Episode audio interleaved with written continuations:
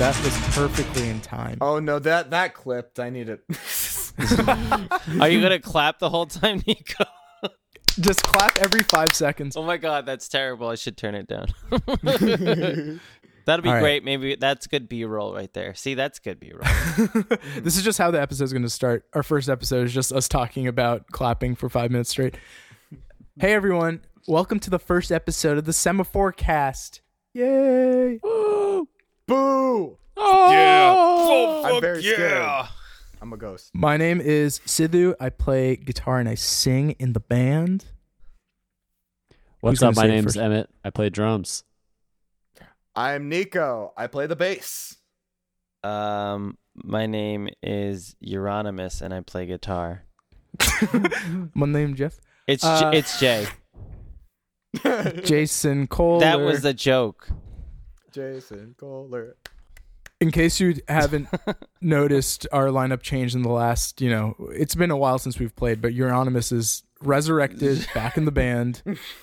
We love it. We're we're we're we took some time to think about the structure of the band, and we thought, let's get a little edgier. Mm, Yeah. Let's start 2022 off a little edgier. Let's J let's- Euronymous 2.0 Kohler. Yeah, I, People I don't realize that Semaphore used to be a duo in the DC scene. It was uh Sidhu and uh Peril. Wait, no, that's dead. Uh Euronymous. I don't remember what Euronymous' real name is. yeah, but we we also in, had in we also had- DC. yeah. Mayhem was, that's the, was burning down churches in the DC much From, area. you're deep. ah. I'm a DC boy. Me and uh, Euronymous. we we were both in the band The Rites of Spring and We were down at the National Mall. and we we us and Henry Rollins all went to Sidwell Friends and we uh, which is where the Obama daughters went and that's how we invented post-hardcore music. Can you can Okay. you get it? Okay, before you to move on, can you get into the Dave Grohl beef a little bit? Okay.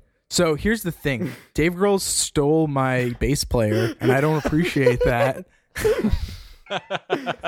Sidhu is also but- in Sunny Day Real Estate now, and he's very mad that they're not including him in the reunion. Guys, the big joke is that it's not even sunny in Seattle. Ooh, how are you gonna sell? How are you gonna sell real ah. estate in Seattle that's sunny? if it's not- ah. It's Yo, uh, would you yeah, say get- that they kind of botched that one? It's a good one. It's good. It's good. It's clever. All right, all right. So all right. clever. okay. So, this podcast will probably morph into some random chimera of like review, music theory breakdown, and history. We're not really sure where it'll go, but we hope you guys are there with us for the journey. Um, for our first series of episodes, we each chose a couple of our favorite albums from last year, which is 2021. So we're immediately dating ourselves as a podcast, but that's okay. And we each chose our favorite albums from 2021, and we forced each other to listen to them and just kind of react and think about it. So the first album we're going to talk about is The Lurch by Yautja Youch. which is Emmett's choice. So, Emmett, do you want to talk a little bit about why you love this album, why you and the drummer are spiritually connected on this album? Oh boy. I mean, I yeah, I, I pretty much listened to this record because of Tyler. The drums are just so absolutely berserk the entire time. I I th- Yeah. I, I feel like it was almost like a jam. You know, there's clearly structures going on, but he just nonstop rips all album long, and it's so sick. It just grooves. There's so much groove in the album, and it's crazy that he doesn't use a double kick drum. He doesn't at all. Uh, when I saw, I, I watched the um, Audiotree of them play like beforehand, and he's not using it at all. And I don't know. I mean, I'm sure in mutilation rites they forced him to, but Yeah, he had It- to. but like, yeah, he, definitely with Thou, I think he's also a single kick player. Oh, he's the drummer of Thou.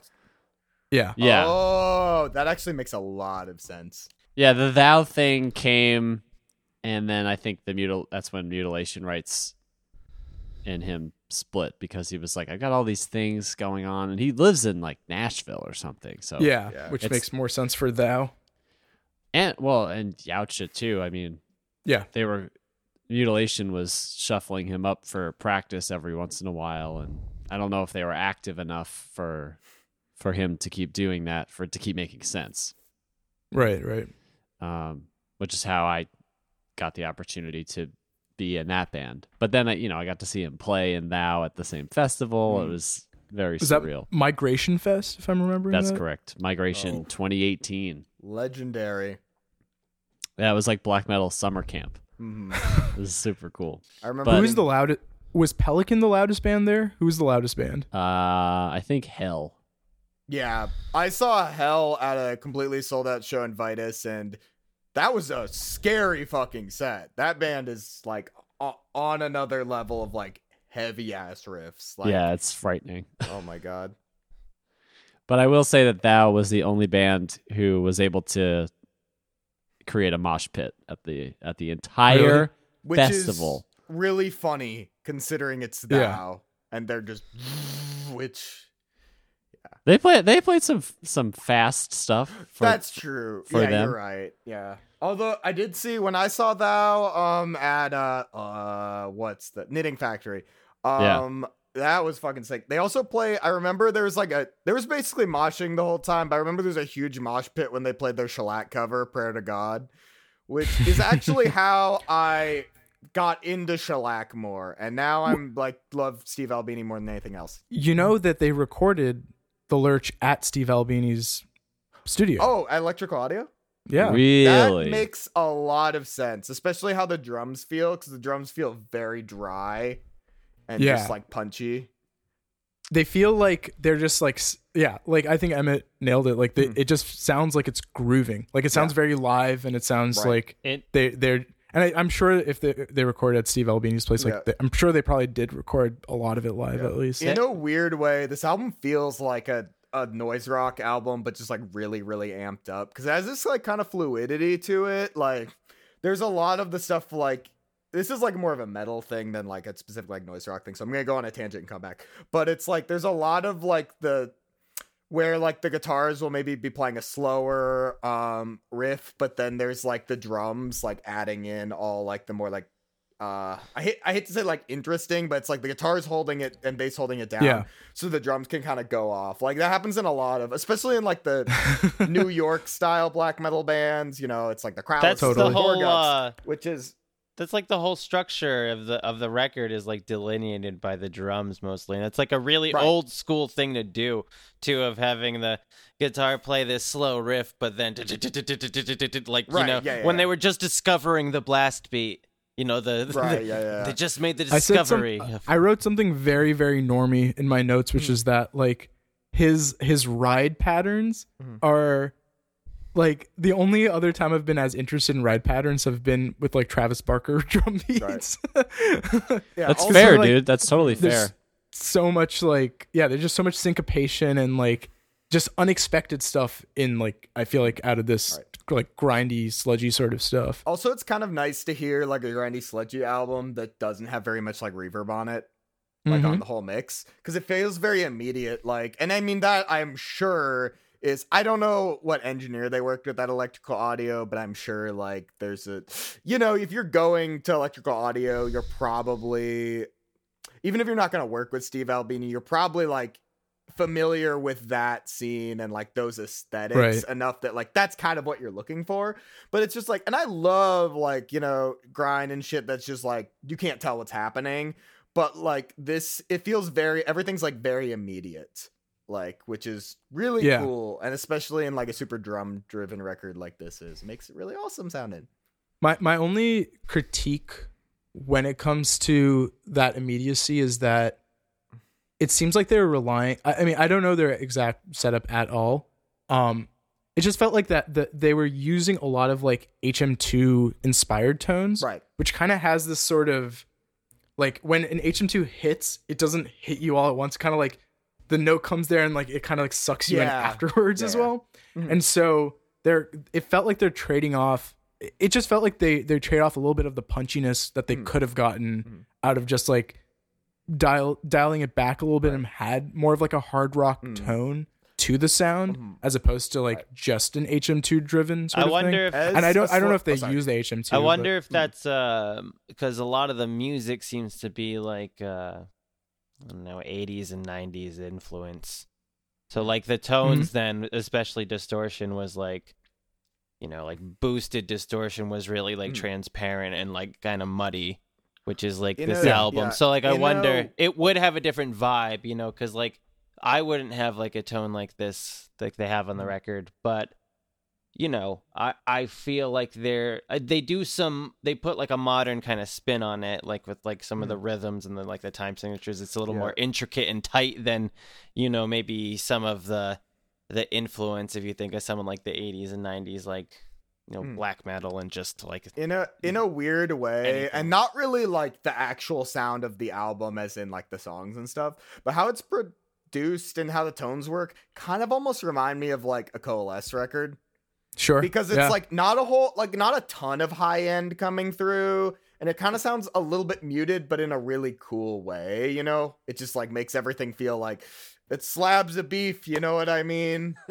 Um to put it in uh in Yes, uh death metal absolutely. terms. So it's like i don't know. So it makes it just like way more like in your face and i feel like it really it makes the attitude pretty cool. But like yeah and also just like piggybacking off of like the like hm2 stuff. Also it's like i feel like in certain ways like i kind of like that there are points where it doesn't really like hit you and maybe like it's not immediately apparent what the guitars Right, are right. doing because like again it's a very like drum driven record as you said. And personally honestly i'm i'm a kind of person that metal i kind of like it sounding indecipherable. So that is also like a taste thing. But like you I- I, I like think no, I think I think my main my main critique of that song of that sound was specifically on the song "Clock Cleaner," which I thought almost sounded.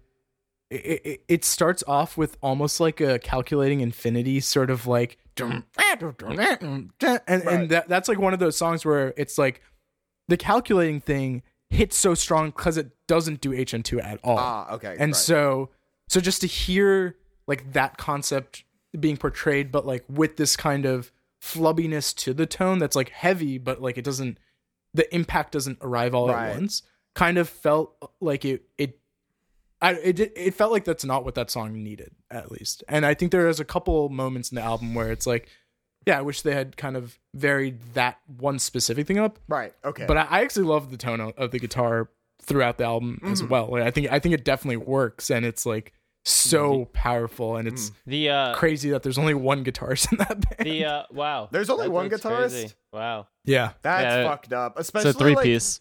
Cause I like I've I listened to some of, like the the earlier Yautja stuff and like some of the like the guitars always just sound really huge. They do these like really Yeah. cool like big chord you know songs and I feel like this album is actually a lot different than what they've done in the past, which is really cool. But it's like yeah, it like they feel like a band that would have like two guitarists like both running stare. You know what I mean? Some like stupid insane shit like. So it's really cool that you get to do that with one guitar. I really Yeah. dug the uh old like sort of I mean old school, you know, now like 80s 90s like I feel like growing up I wouldn't say that was old school, but now it totally totally fucking is. Uh you know, like that death metal, black metal influence with just some of like things in you know, some like simple odd time signature stuff. It's just cool. It's like it, it's refreshing. Um Mm. there's and like this whole album like you feel like you're about to die like that really is like impending doom Yeah. like is is thrust upon you it's it's fantastically thrust upon Mm. you too like it, it's just really i'm about to die and It's i i am also- i love it Yeah. I actually I, I wrote down before knowing what Yautja meant.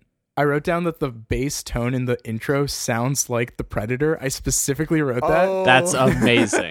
That's so sick. and and yeah, it sounds like you're being stalked by an intergalactic mm. being who's trying to fucking murder you. Yeah. like, like that. the- It just is so like. I, I, it reminds me.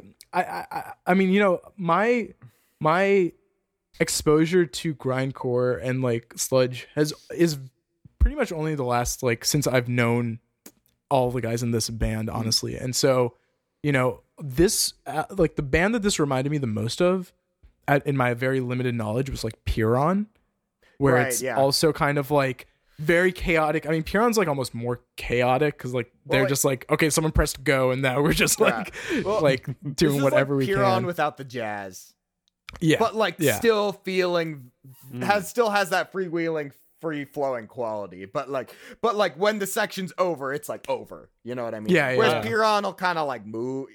The snake, they're snaky. You know what I mean? Oh, uh, uh, Nico, did you ever? You pr- might have heard it. The the Napalm Death record from, I think 2015, 2016. Um, not like it's it's not like an Uh, identical Apex Predator? comparison, but it, I forget the name of it. It it's like it's got someone like killed. Like Are you talking about dead, Apex Predator? It's got someone with a dead pigeon Apex Predator on the cover. Oh, I it's something to not. I didn't listen to that one actually. The last Napalm Death record I listened to was Apex Predator. Let's I see. We got for that. you know we got the internet. We can uh we fact check on this podcast. Like we just That's we not fair. we That- wanna take- not allowed. We want to take Euronymous, pull it up. we want to take a moment to really say Oh we, well, wh- we while you're doing that, I with, I did look at the uh, the recording, and it is at Steve Albini's studio, but they didn't record with Steve Albini I Right, figured right. not. himself. R- I figured not. Yeah, it was Steve, with uh, Steve costs like five hundred dollars to be, stand in Oh. the room with you. Mhm. is Oh, I was Scott totally wrong. Right.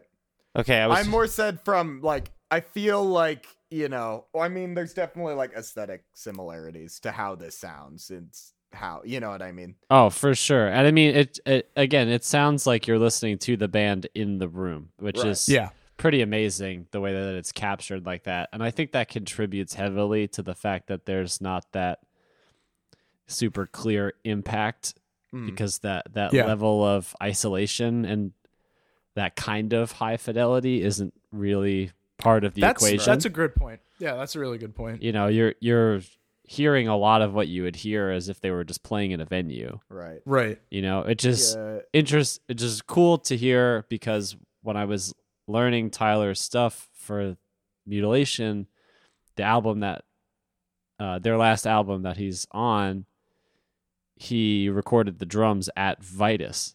Yeah, Oh. I, I saw. I, I was watching the video of uh, of that earlier today, just because I was like going down a Tyler rabbit hole. And I was like, oh shit, they just recorded like in the live room of Saint That's Vitus. fucking like, crazy. yeah, and the drums sound absolutely incredible on that record, and so Yeah. it sounded like they uh, Yautja, sorry, just just for the for the listeners, what what exact album are you talking about, Emmett?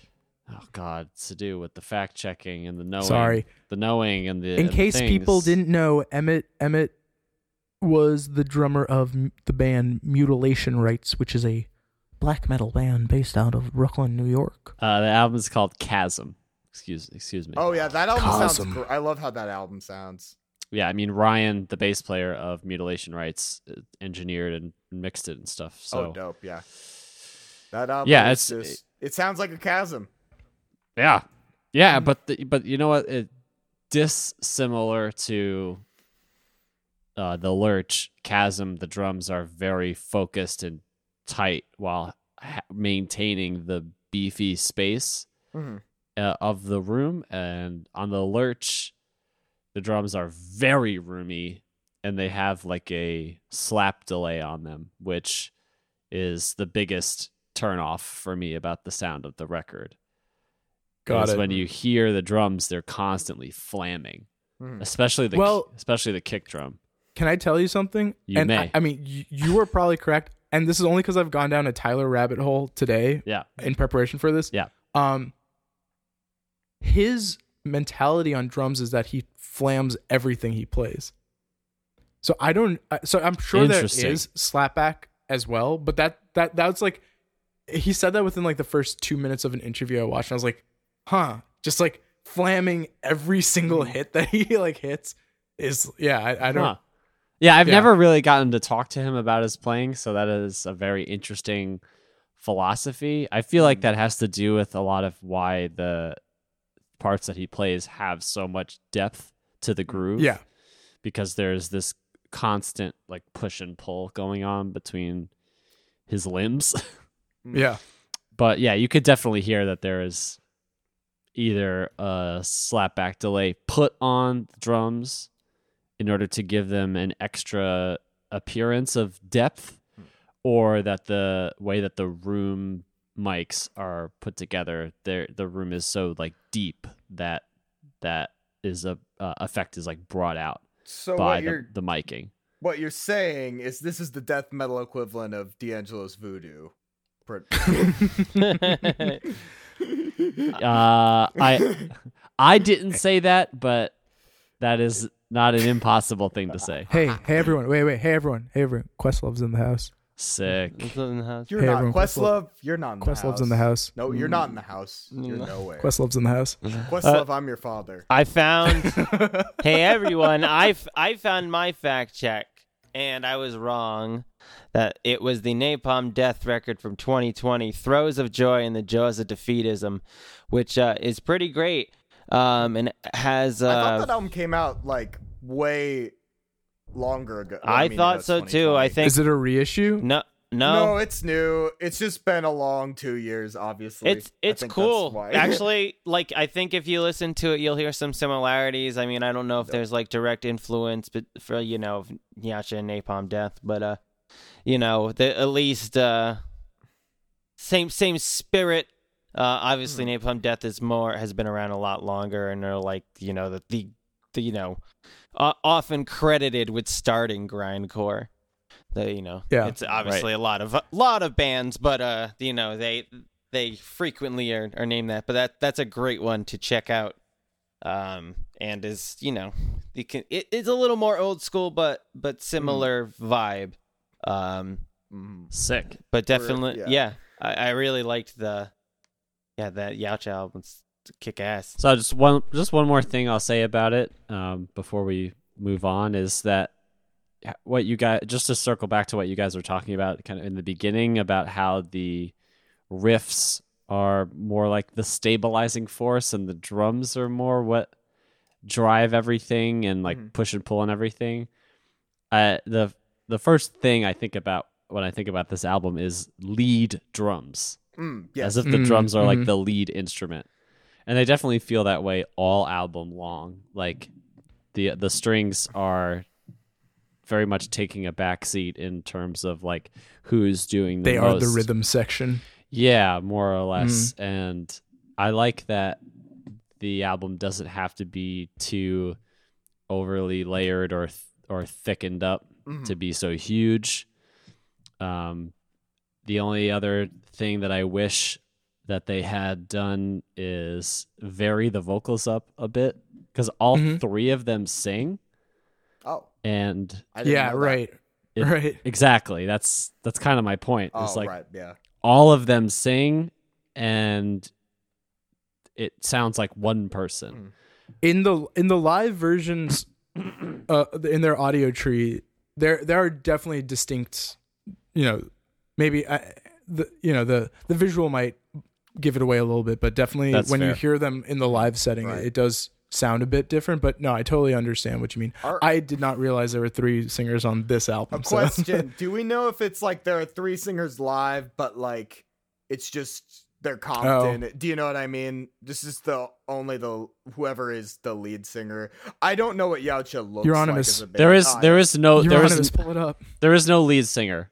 Oh, the three of them sing equally in, in rotation, which Right, is I kind mean- of a, which is amazing that Yes. they all are able to Yeah, do that, especially sick. with some of the the gymnastic parts that Right. Tyler is doing. He does them while he's singing. Uh-huh. It- it's like all the respect to that. But yeah, I mean, there is something to be said for three people sounding like they are of one vocal Right. entity. Yeah. So Mhm, it's not like it's it's a vibe. It's definitely Yeah. a vibe. totally. but I I feel like I want to hear their individuality come out a Mhm. bit more. That's all. Totally. So, you know, next next album, Yautja, just someone someone be the mid low vocals, and not everyone just be the low vocals. yeah you can hire Euronymous for that My only request. Okay, more Yautja. inhales. I'm- I have, I, have, I have one I have one last final thing to say yes. the album cover of of this album has the exact same color scheme as the uh the last Bentley album from 2019, which I just dropped in chat, which is the album "You Know What They Mean" Oh, by yeah, Bentley. that- Oh It's damn. the exact Oh same. whoa! col- it's That's the exact crazy. same Whoa. color scheme. Which I think Maybe- is kind of Correct. hilarious.